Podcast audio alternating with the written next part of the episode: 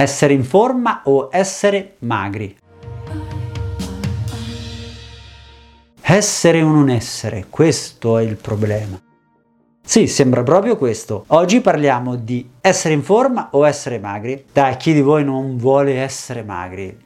Dillo, dillo tu, dillo tu. Dai, ci sarà pure qualcuno che non lo vuole, per carità. Però oggi i dati alla mano, io più di dieci anni che faccio questo mestiere e ho visto migliaia di persone, devo dire che tutti hanno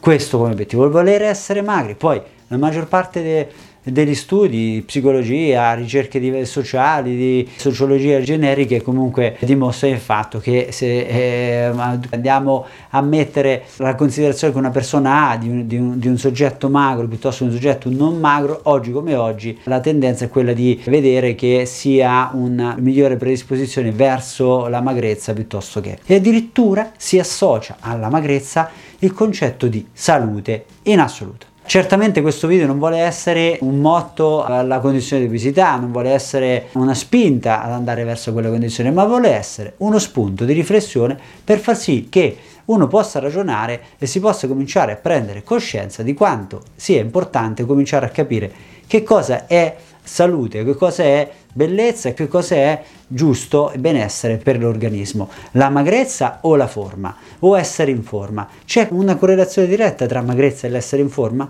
Beh, non, non, in maniera assoluta, non per forza, perché se noi andiamo a vedere, per magrezza si intende quella persona che a momenti è ipotonica, dirà che abbia un po' di muscoletti, ma questa definizione, questa magrezza, questi addomi scolpiti che sembrano veramente ai limiti dell'inverosimile, che per carità ben venga se non richiede follie, estremizzazioni, grammature pesa 25 grammi di questo, 25... ma è una roba che non può avere a che fare con il, con, il, benessere, con la salute, cioè è ben altra roba. Ecco che chiaramente se dovessimo ragionare di essere in salute, di essere in forma, ma anche dal punto di vista estetico potremmo anche ragionare in relazione ai canoni estetici. Chiaro che oggi abbiamo dei canoni estetici che ci richiedono determinati standard, ma se guard- ci guardiamo un po' indietro non era mica così. Quindi voglio dire, anche l'estetica ha le sue limitazioni se dovessimo fare delle considerazioni,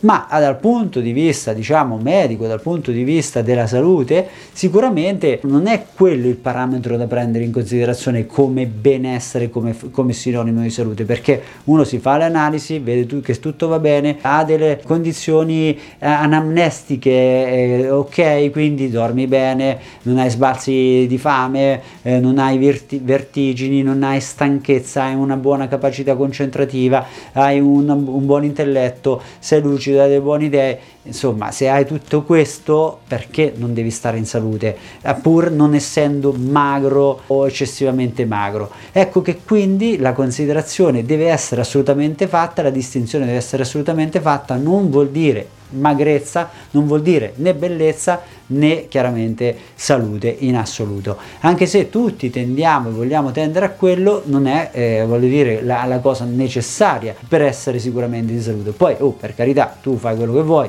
ognuno è libero di fare ciò che vuole questo è fuori discussione. Però bisogna dire per quello che riguarda noi che facciamo questo lavoro noi almeno per quello che riguarda noi come gruppo guidato da me e, e facendo parte di questo, di questo servizio che è nutrizione te stesso cerchiamo di dire a chiare lettere quello che è eh, un percorso di benessere, di salute e per carità anche di dimagrimento, che non deve essere per forza la magrezza eccessiva che spesso si rincorre. Per avere benessere, per avere salute e per essere in forma non bisogna essere per forza eccessivamente magri, ma bisogna avere tutti quei parametri appunto che sono avere una buona energia, avere un transito intestinale ok, avere un sonno riposante, avere le analisi generiche, quindi parliamo di tutto quello che è il quadro, adesso non facciamo tutta la lista, ma che siano ok, avere una buona capacità intellettuale, che quindi uno ha una buona capacità di concentrazione, ce la fa a leggere una pagina di libro senza andare fuori di testa,